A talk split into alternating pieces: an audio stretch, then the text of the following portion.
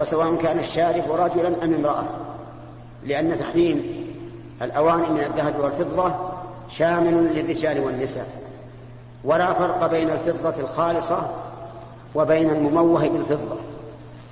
كل ذلك حرام. وأما آنية الذهب فهي أشد وأشد. وقد ثبت النهي عنها عن النبي صلى الله عليه وسلم حيث قال لا تشربوا في آنية الذهب والفضة ولا تأكلوا في صحافهما فإنها لهم في الدنيا ولكم في الآخرة. أما المياثر الحمر فهي مثل آه، المخدة يجعل في حشوها قطن ويجعل عليه أي على هذا القطن يجعل عليه خرقة من الحرير وتربط في سرج الفرس أو في قور البعير من أجل أن يجلس عليها الراكب فيستريح. وكذلك القسي وغيرها فإنها كلها من أنواع الحرير وهي حرام على الرجال. لا يجوز للرجل أن يلبس الحرير ولا أن يجلس عليه ولا أن يفترشه ولا أن يلتحفه. وأما المرأة فيجوز لها لبس الحرير لأنها محتاجة إلى الزينة والتجمل كما قال الله تعالى أو من ينشأ في الحلية وهو في الخصام غير مبين. يعني أو من يربى في الحلية وهو في الخصام غير مبين كمن ليس كذلك وهم الرجال. الرجال لا يربون في الحلية ولا ينشأون فيها لأنهم مستغنون برجولتهم عن التزين والتجمل بهذه الأشياء.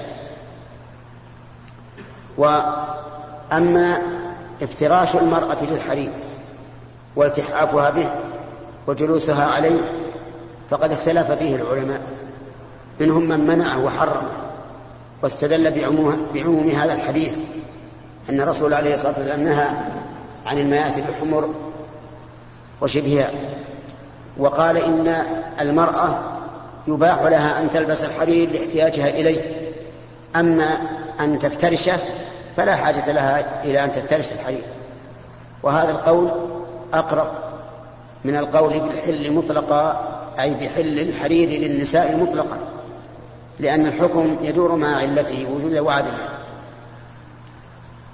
والله موفق. نقل المؤلف رحمه الله تعالى عن البراء بن عازب رضي الله عنهما قال أمرنا رسول الله صلى الله عليه وسلم بسبع ونهانا عن سبع. أمرنا بعيادة المريض واتباع الجنازة وتشميت العاطس وإبرار المقسم ونصر المظلوم وإجابة الداعي وإفشاء السلام ونهانا عن خواتيم أو تختم بالذهب وعن شرب بالفضة وعن المياثر الحمر وعن القسي وعن لبس الحرير والاستبرق والديباج متفق عليه وفي رواية وإنشاد الضالة في السبع الأول.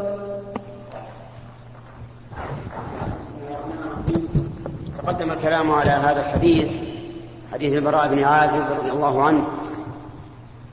وبقي الكلام على قوله وإنشاد الضالة. يعني مما أمرهم به إنشاد الضالة. يعني أن الإنسان إذا وجد ضالة وجب عليه إنشادها. يعني طلب من هي له. والضالة هي ما ضاع من البهائم. وقد قسم العلماء رحمهم الله الضالة إلى قسمين. قسم يمتنع من الذئاب ونحوها من صغار السباع. فهذا لا يجوز التقاطه ولا إيواؤه. ومن آوى ضالة فهو ضال. مثل الإبل أو أو ما يمتنع بطيرانه مثل الطيور كالصقور والحمام وشبهها. أو ما يمتنع بعدوه كالظباء ونحوها. فالذي يمتنع من صغار السباع كالذئاب وشبهها ثلاثة أنواع. ما يمتنع من السباع بكبر جثته وقوته مثل الإبل وما يمتنع من السباع لطيرانه كالسطور والحمام وما يمتنع من السباع لعدوه وسرعة سعيه كالظباء فهذه لا يجوز للإنسان أن يلتقطها ولا يجوز له أن يضل أن يؤويها بل يطردها من من إبله ويطردها من حمامه. إذا أوت إلى حمامه إلى حمامه حمامة أخرى. فإن النبي صلى الله عليه وسلم سئل عن ضالة الإبل فقال ما لك ولها دعها فإن معها سقاءها وحذاءها ترد الماء وتأكل الشجر حتى يجدها ربها. معها سقاؤها يعني بطنها تملأه ماء. حذاؤها يعني خفها تمشي عليه. ترد الماء وتأكل الشجر حتى يجدها ربها. فلا يجوز لك أن توي هذه الضالة ولا أن تلتقطها ولو كنت تريد الخير اللهم إلا إذا كنت في أرض فيها قطاع طريق تخشى أن يمسكوها ويضيعوها على صاحبها فلا بأس أن تأخذها. أو إذا كنت تعرف صاحبها فتأخذها لتردها عليه هذا لا بأس به الثاني ما لا يمتنع من صغار السباع. يعني الذي يعجز أن يفك نفسه مثل الغنم معز أو شياه أو ما أشبه ذلك فإنك تأخذها. قال النبي عليه الصلاة والسلام هي لك أو لأخيك أو للذئب ولكن يجب عليك أن تبحث عن صاحبها. وقوله هي لك يعني إن لم تجد صاحبها أو لأخيك صاحبها يعني صاحبها إذا عرفته أو للذئب إذا لم يجدها أحد أكلها الذئب فهذه تؤخذ ويبحث عن صاحبها فإذا تمت السنة ولم يوجد صاحبها فهي لمن وجدها. وإنشاد الضالة له معنيان المعنى الأول ما ذكرنا وهذا واجب على الإنسان. المعنى الثاني منهي عنه في المساجد. وهو أن يطلب الإنسان الضالة مثل أن يقول من عين لي كذا وكذا يا أيها الناس قد ضاع لي كذا وكذا فمن وجده فهذا لا يجوز في المسجد. قال النبي عليه الصلاة والسلام إذا سمعتم أحدا ينشر ضالة في المسجد فقولوا له لا ردها الله عليك فإن المساجد لم تبنى لهذا. يجي إنسان مثلا يقف في المسجد يقول يا جماعة من عين للشاة من عين لعنز من عين لكذا هذا حرام. المساجد ما بنيت لهذا ونحن مأمورون أن ندعو الله عليه فنقول لا ردها الله عليك. كما أننا إذا سمعنا شخصا يبيع أو يشتري في المسجد فإننا نقول لا أربح الله تجارتك لأن المساجد لم تبنى للبيع والشراء. فهذه الأوامر التي أمر بها النبي صلى الله عليه وآله وسلم كلها خير. والنواهي التي نهى عنها كلها شر. لأن النبي صلى الله عليه وسلم قاعدة شريعته أنها تأمر بالمصالح وتنهى عن المفاسد. وإذا اجتمع في الشيء مفسدة ومصلحة غلب الأقوى منهما والأكثر. فإن كان الأكثر المصلحة غلبت وإن كان الأكثر المفسدة غلبت وإن تساوى الأمران غلبت المفسدة لأن دفع درء المفاسد أولى من جلب المصالح. والله موفق.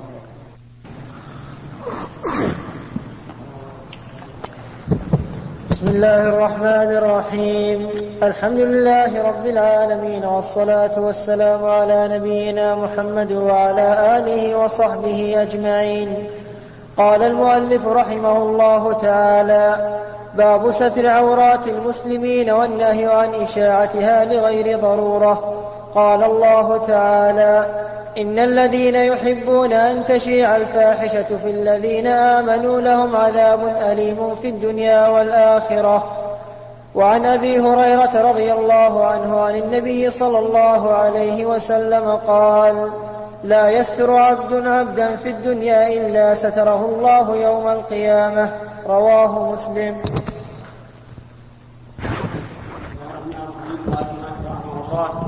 باب ستر المسلم باب ستر عورات المسلمين والنهي عن إشاعتها العورة هنا هي العورة المعنوية لأن العورة نوعان عورة حسية وعورة معنوية.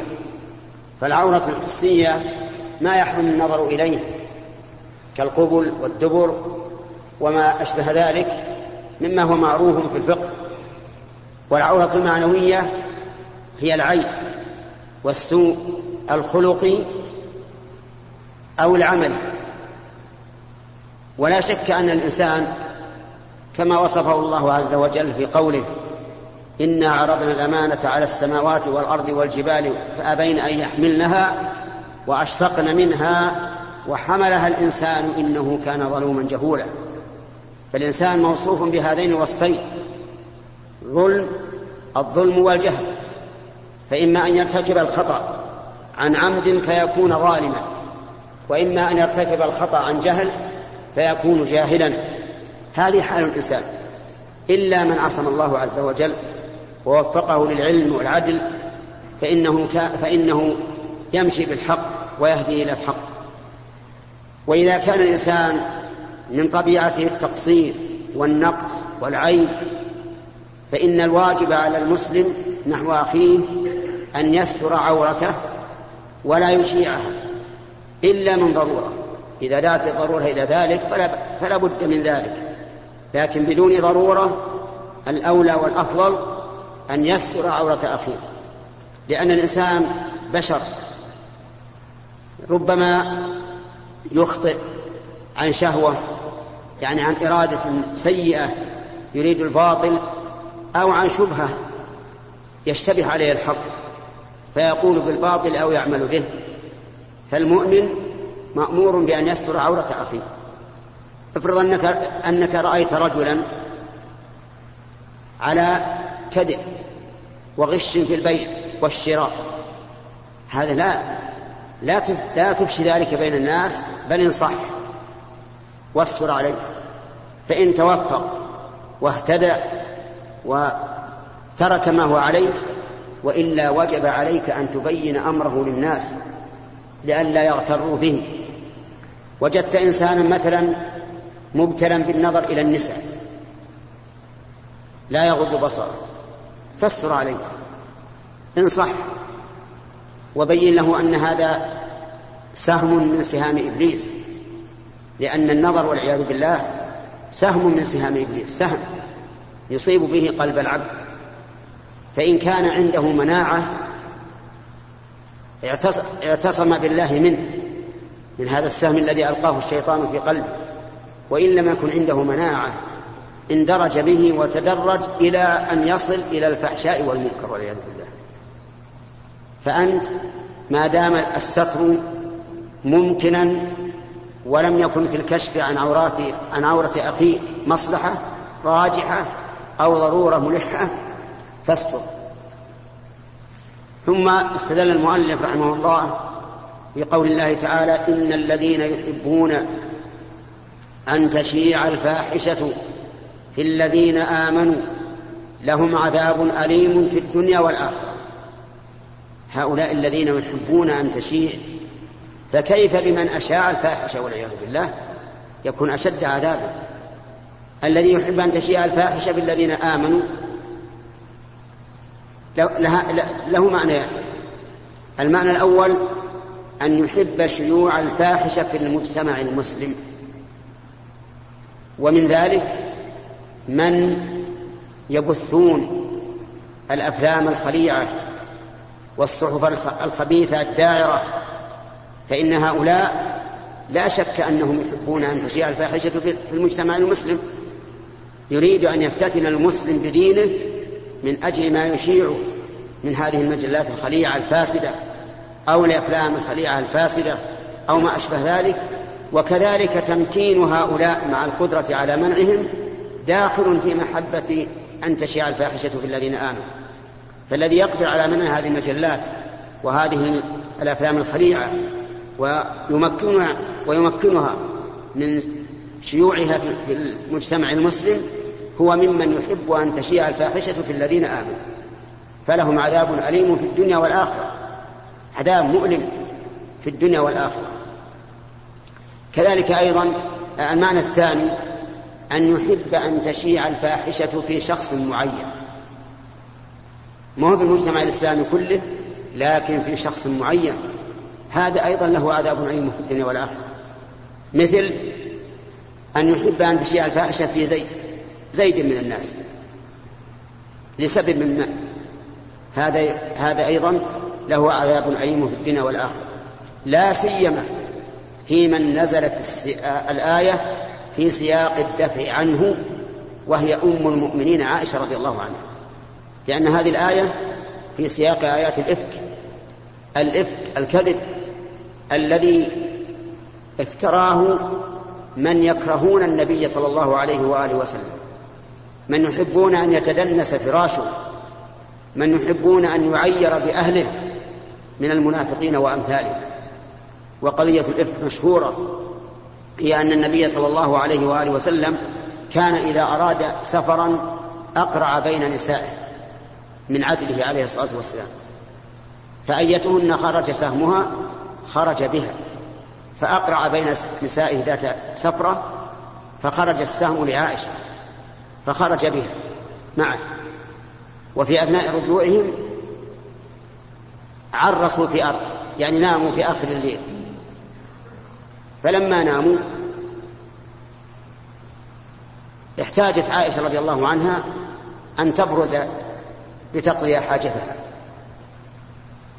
فجاء القوم أمر النبي صلى الله عليه وسلم بالرحيل في آخر الليل فجاء القوم فحملوا هودجها ولم يشعروا أنها ليست فيه لأنها كانت صغيرة. تزوجها النبي عليه الصلاة والسلام ولها ست سنين ودخل عليها ولها تسع سنين ومات عنها ولها ثمانية عشرة سنة. صغيرة ما أخذها اللحم. فحملوا الهودج وظنوا أنها فيه. ثم ساروا ولما رجعت لم تجد القوم في مكانها. ولكن من عقلها وذكائها لم تذهب يمينا وشمالا تطلبهم. بقيت في مكانها. وقالت سيفقدونني ويرجعون إلى مكاني.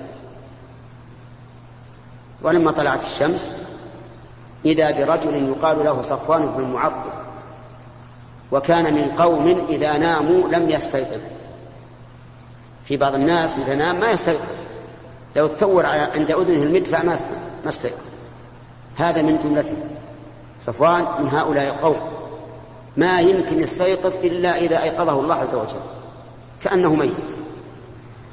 فلما استيقظ وجاء وإذا أم المؤمنين عائشة وحدها في مكان في البر وكان يعرفها قبل أن تنزل أن ينزل الحجاب. وماذا صنع هذا الرجل يا إخوان؟ أناخ بعيره ولم يكلمها بكلمة. ما تكلم معها ولا قال ما الذي أقعدك ولا قال ما لماذا. السبب أنه لم يتكلم. احتراما لفراش رسول الله صلى الله عليه وسلم. لا يريد أن يتكلم مع أهله بغيبته رضي الله عنه. فأناخ البعير ووضع يده على ركبته ركبة البعير ولم يقل اركبي ولا تكلم بشيء. فركبت ثم ذهب بها يقودها. حتى ما صار يسوق البعير فينظر إليها صار يقود البعير حتى لا ينظر تكون مرة وراءه. ولما أقبل على القوم ضحى قد ارتفع النهار فرح المنافقون أعظم فرح. أن يجدوا مدخلا للطعن في رسول الله صلى الله عليه وسلم. فاتهموا الرجل بالعفاف الرزان الطاهرة النقية. فراش رسول الله صلى الله عليه وسلم اتهموه بها. وصاروا يشيعون الفاحشة بأن هذا الرجل فعل ما فعل. وسقط من ذلك ثلاثة من الصحابة الخلص. ثلاثة من الصحابة الخلص. وقعوا فيما وقع فيه المنافقون. نصطح بن ثاثة ابن خالة أبي بكر وحسان بن ثابت رضي الله عنه وحمنة بن جحش.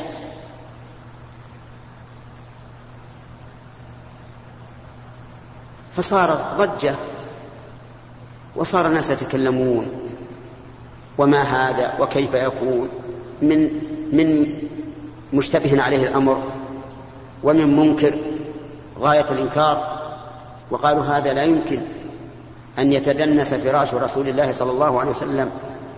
أطهر الفراش على وجه الأرض وأراد الله بعزته وقدرته وحكمته لما وصل المدينة أن تمرض عائشة رضي الله عنها. مرضت. وبقيت حبيسة البيت. لا تخرج. وكان النبي صلى الله عليه وسلم من عادته إذا عادها في مرضها سأل وتحفى وتكلم. أما في ذلك الوقت فكان عليه الصلاة والسلام لا يتكلم. يأتي ويدخل ويقول كيف تيكم؟ أي كيف هذا؟ ثم ينصرف. وقد استنكرت ذلك منه رضي الله عنه. ما هذا ما هذه العشرة؟ ولكنها ما كان يخطر ببالها أن أحدا يتكلم بما فيه دنس فراش رسول الله صلى الله عليه وسلم. أبدا. ونتكلم عن القصة حتى نطيل عليكم إن شاء الله غدا. والله موفق. الحمد لله رب العالمين والصلاة والسلام على نبينا محمد وعلى آله وصحبه أجمعين. نقل المؤلف رحمه الله تعالى عن أبي هريرة رضي الله عنه عن النبي صلى الله عليه وسلم قال لا يستر عبد عبدا في الدنيا إلا ستره الله يوم القيامة. رواه مسلم.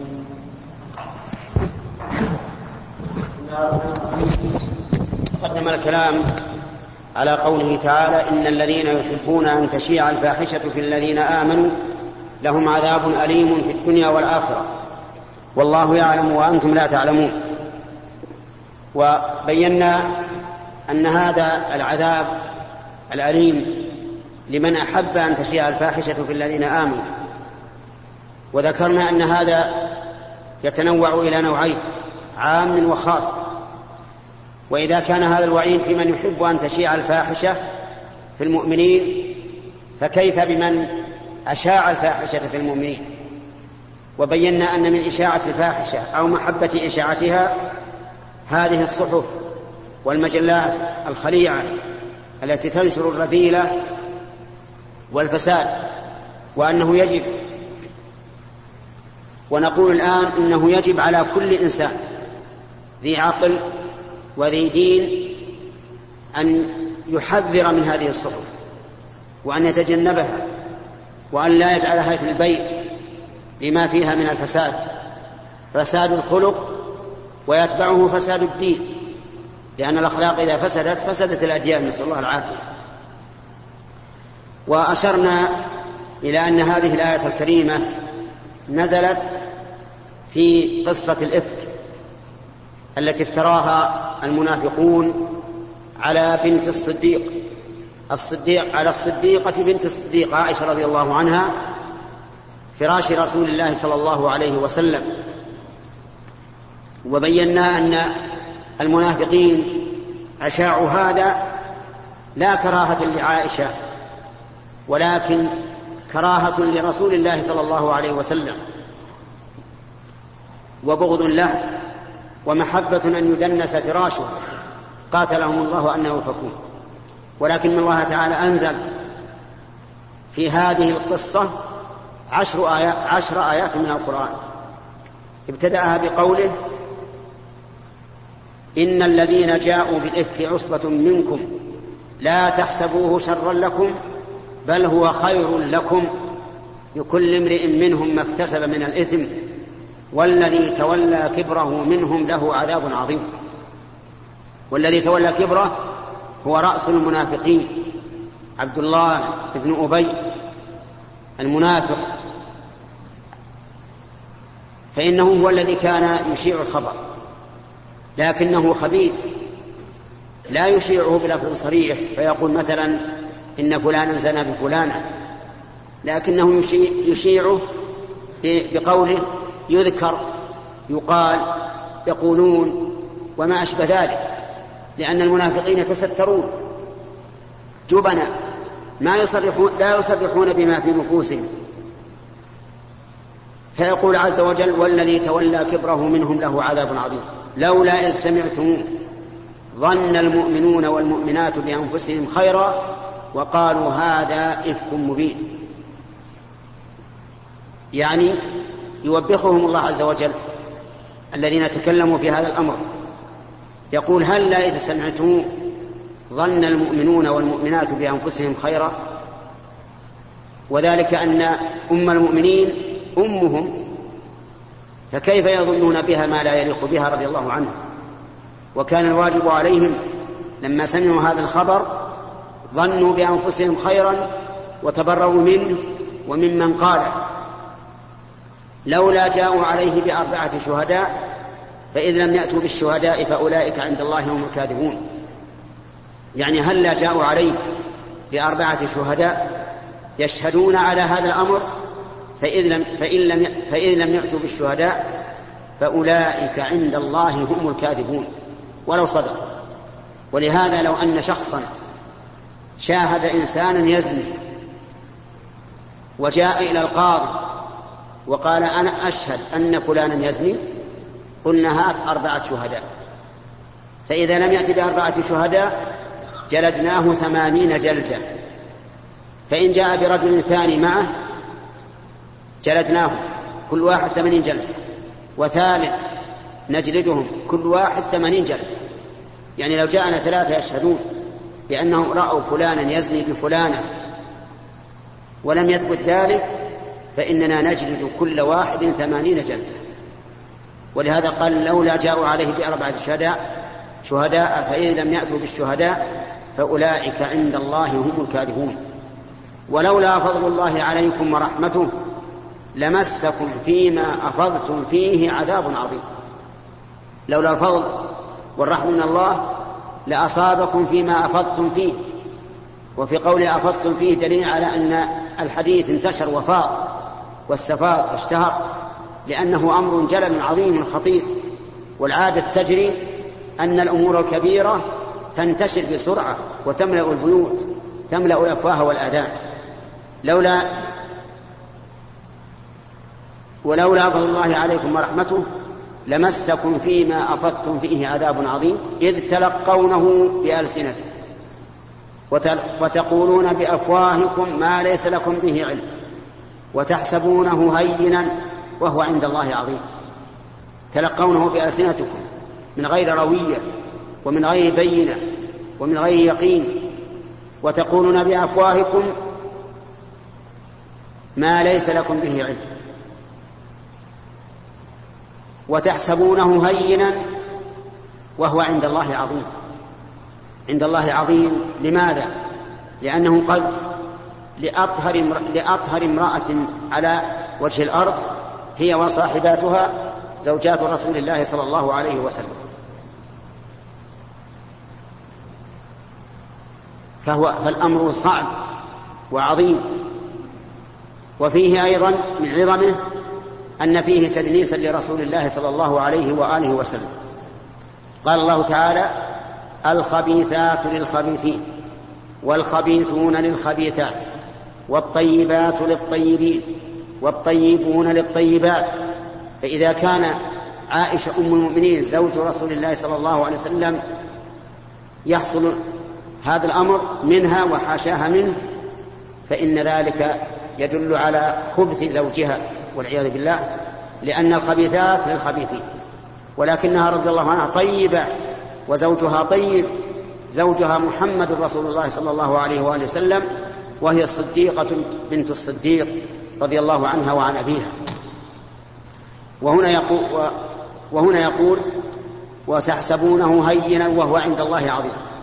ولولا إذ سمعتموه. يعني هل إذ سمعتموه؟ قلتم ما يكون لنا أن نتكلم بهذا. سبحانك هذا بهتان عظيم. هذا الواجب عليكم أن تنزه الله أن يقع مثل هذا. ولهذا قال سبحانك لولا سمعتموه قلتم ما يكون لنا أن نتكلم بهذا؟ سبحانك.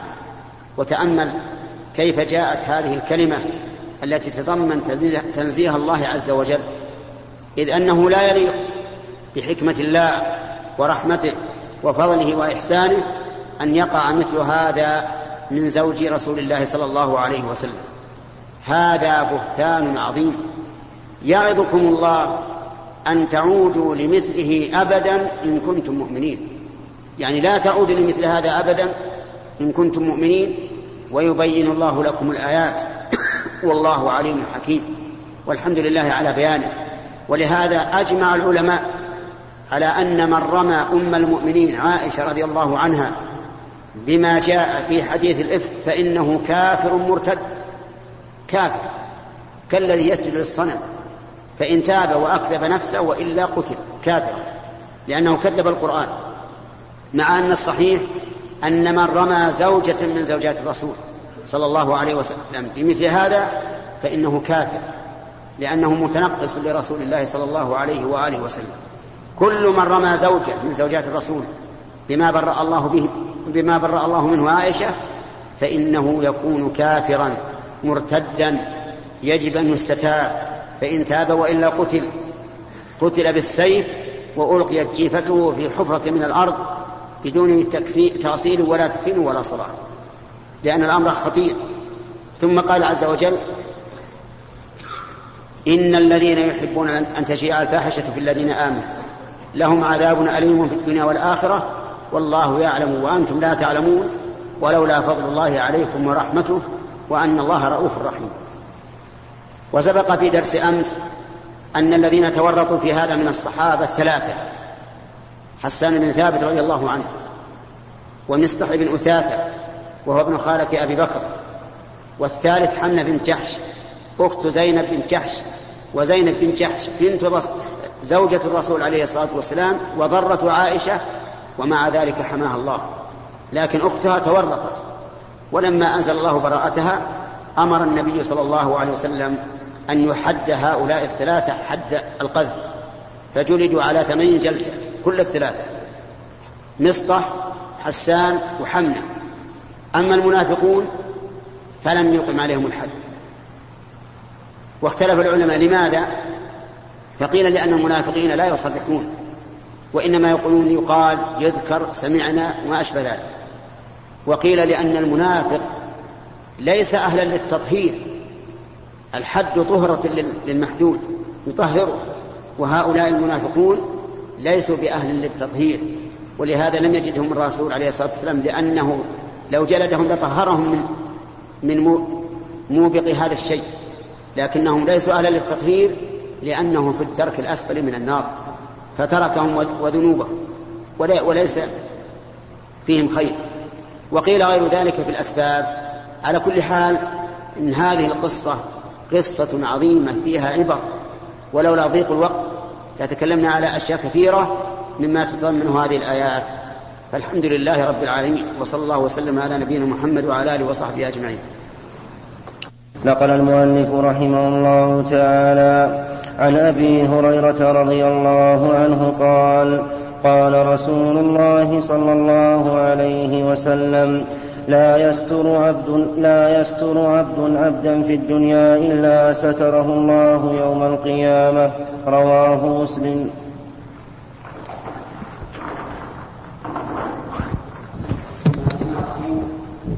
قال المؤلف رحمه الله تعالى فيما نقله عن أبي هريرة رضي الله عنه أن النبي صلى الله عليه وسلم قال لا يستر عبد مؤمن إلا ستره الله تعالى يوم القيامة. لا يستر عبد عبدا مسلما إلا ستره الله تعالى يوم القيامة. الستر يعني الإخفاء. وقد سبق لنا أن الستر ليس محمودا على كل حال وليس مذموما على كل حال. ستر الإنسان الستير الذي لم يجرأ منه فاحشة ولم يحدث منه عدوان إلا نادرا. هذا ينبغي أن يستر وينصح ويبين له أنه على خطأ. وهذا الستر محمود. والنوع الثاني ستر شخص مستهتر متهاون بالأمور معتد على عباد الله شرير فهذا لا لا يستر. بل المشروع أن يبين أمره لولاة الأمر حتى يردعه عما هو عليه وحتى يكون نكالا لغيره. فالستر معنى يتبع المصالح. إذا كان المصلحة في الستر فهو أولى وإن كانت المصلحة بالكشف فهو أولى وإن تردد الأمر وإن تردد الإنسان بين هذا وهذا فالستر أولى. والله موفق. بسم الله الرحمن الرحيم. الحمد لله رب العالمين. والصلاة والسلام على نبينا محمد وعلى آله وصحبه أجمعين. نقل المؤلف رحمه الله تعالى عن أبي هريرة رضي الله عنه قال سمعت رسول الله صلى الله عليه وسلم يقول كل أمتي معافى إلا المجاهرين وإن من المجاهرة أن يعمل الرجل بالليل عملا ثم يصبح وقد ستره الله عليه فيقول يا فلان عملت البارحة كذا وكذا وقد بات يستره ربه ويصبح يكشف ستر الله. متفق عليه.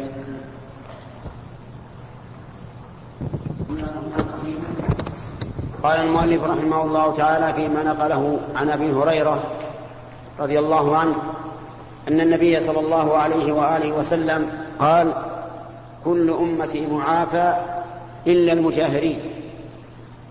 يعني كل كل الأمة أمة الإجابة الذين استجابوا للرسول صلى الله عليه وسلم معافى يعني قد عافاهم الله عز وجل إلا المجاهرين. والمجاهرون هم الذين يجاهرون بمعصية الله عز وجل. وينقسمون إلى قسمين. الأول أن يعلن ويجاهر بالمعصية فيعمل العمل عمل المعصية أمام الناس تأخر فيعمل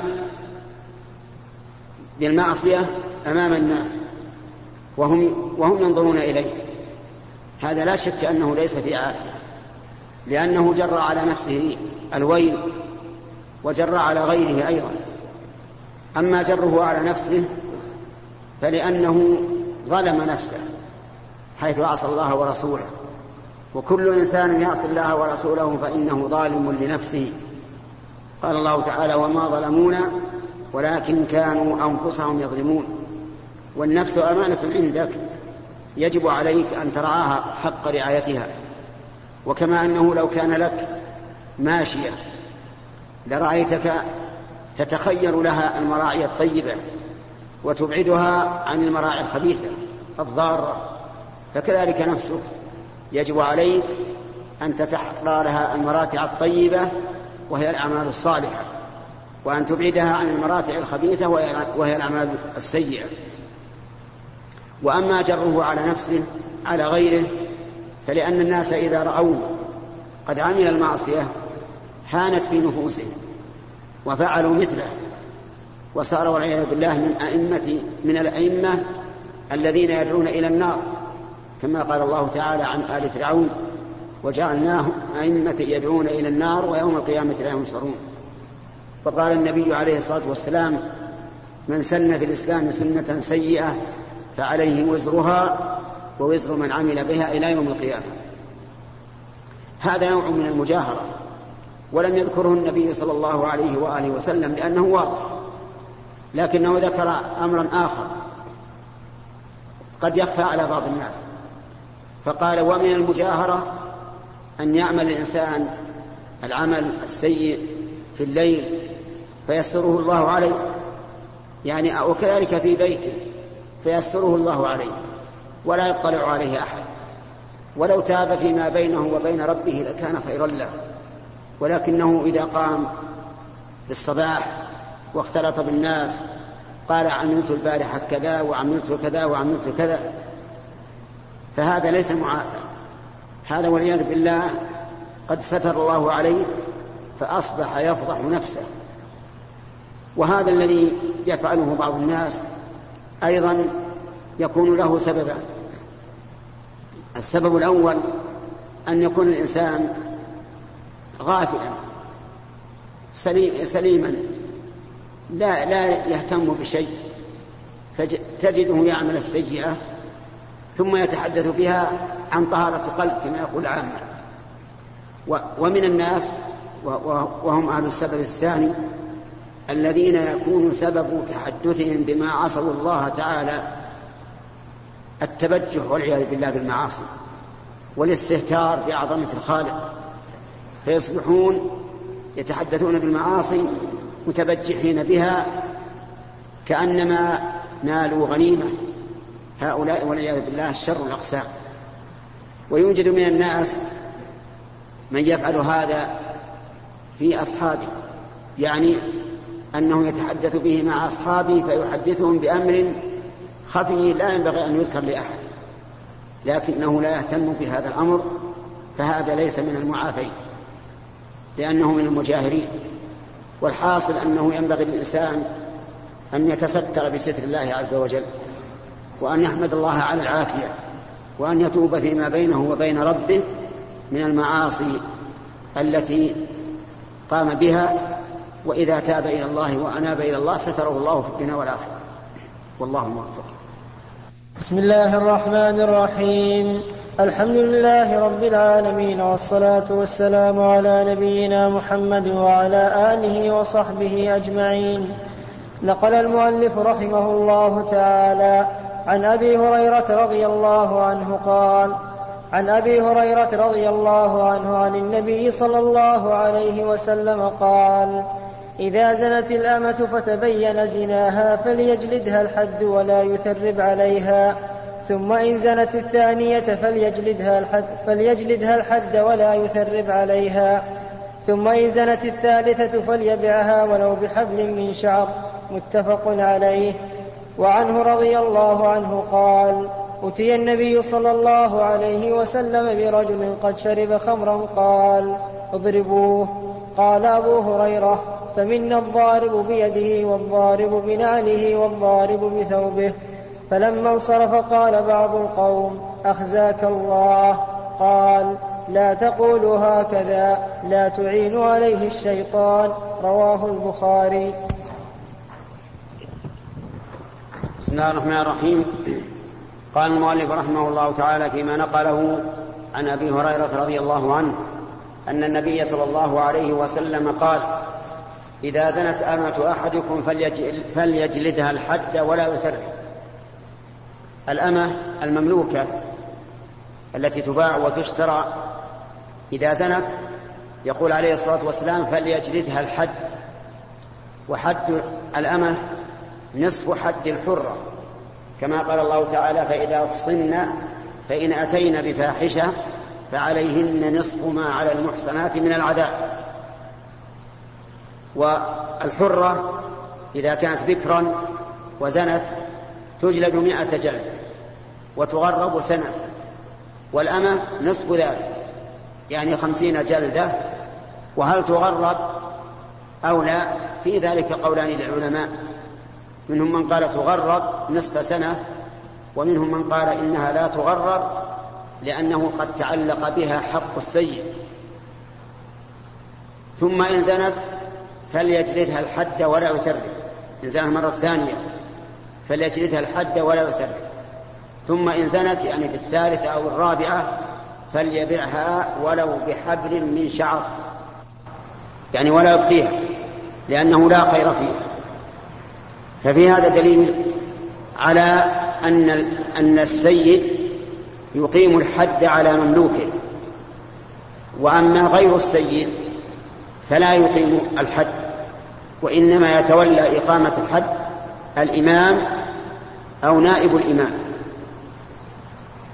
حتى الأب لا يملك إقامة الحد على ابنه لأن هذا موكول للإمام أو نائب الإمام. وفيها وفي قوله فليبيعها ولو بحبل من شعر. إذا قال قائل وإذا باعها فما الفائدة؟